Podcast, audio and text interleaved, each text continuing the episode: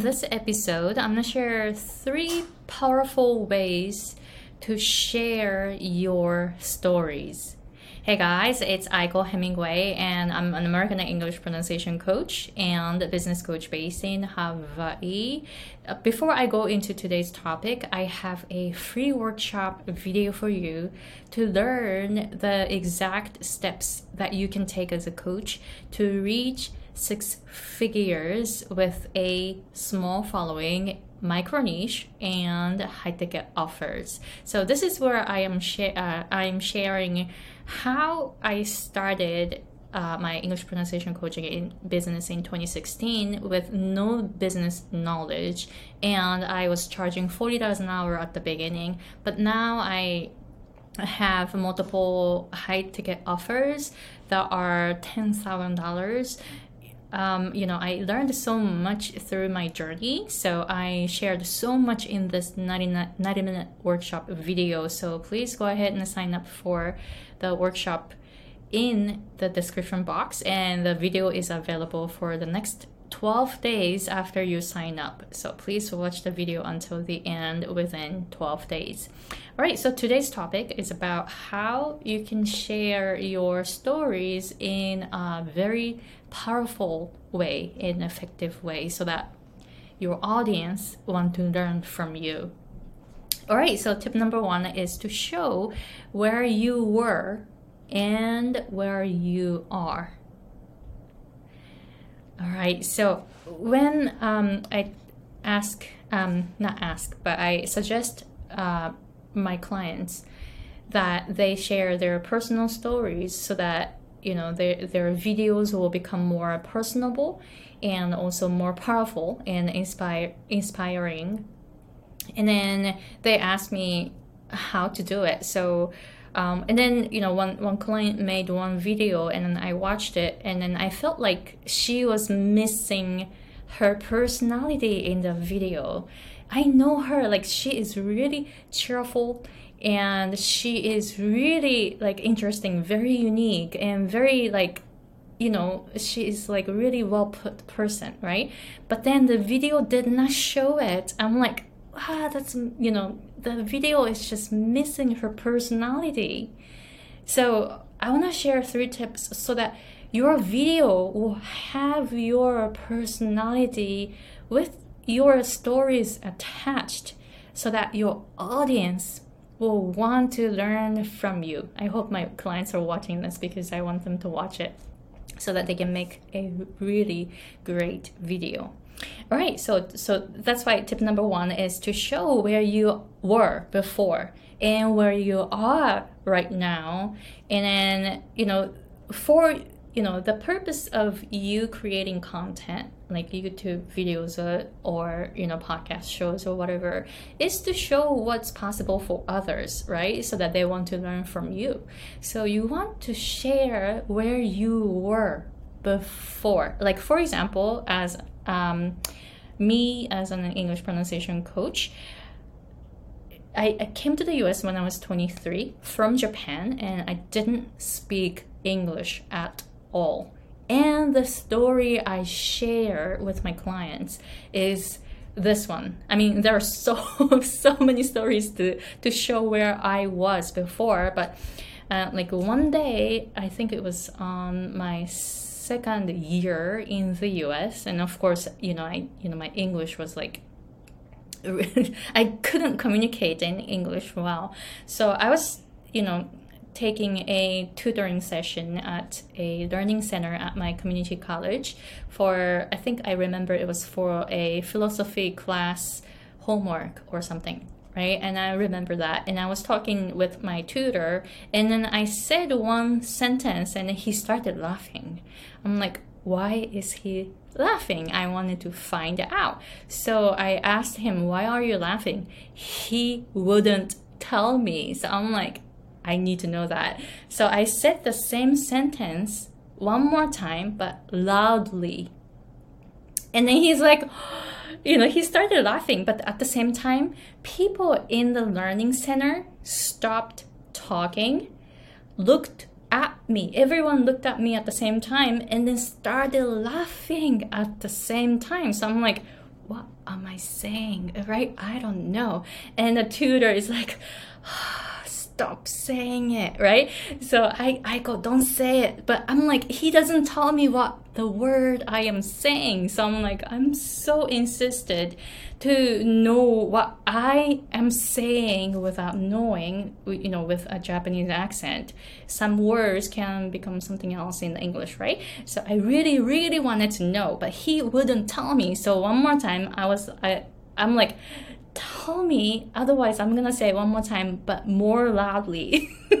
So then so then he's like all right i will tell you. And then he said you just said f word f f f word with ed and the word i wanted to say was fact f-a-c-t fact. But with my japanese accent it you know i said f word by accident and I didn't know anything about it, right? So I guess that was the moment where I knew that I needed to work on my English pronunciation. So that was my beginning of learning English pronunciation seriously. And there are so many stories that I can share with my you know Japanese clients who are learning English pronunciation from me. So I share those stories with my clients and and then my clients see how I speak English now. So, my suggestion number one is that share, you share where you were before and show where you are right now. They can see where you are right now, right? But they don't know what you did in the past, how bad you were, or what mistakes you went through. You do, they don't know that. So you gotta share that stories through your content so that your you know your audience can see wow this person did it so i can do it too right? So do that openly. And the second um, uh, tip for you is to be openly share your to be openly no no no to open hmm? to share your mistakes openly so I just did it. I shared uh, one mistake that I made, which was the word fact in English, but you know, with my Japanese, uh, with my thick Japanese accent, it became F word in public. I said it really loudly, and then I had no idea. So that's why it was so funny for others, right? So people started laughing at me.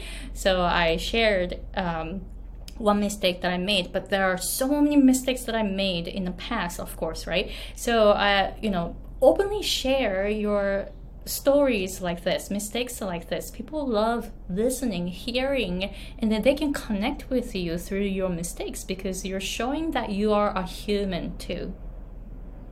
So, for example, um, like when I started my English pronunciation coaching business in 2016, I did not get a single client for 14 months. 14 months with zero client that was so long. and, you know, I got really disappointed and all that. But not like I know why I didn't get any clients because I made a mistake of trying to do everything by myself. And I realized that. And after 12 months, I um, took a business course, and that's where I started making more money because I learned all that stuff, or I learned the mindset of having someone guide me because I'm a coach.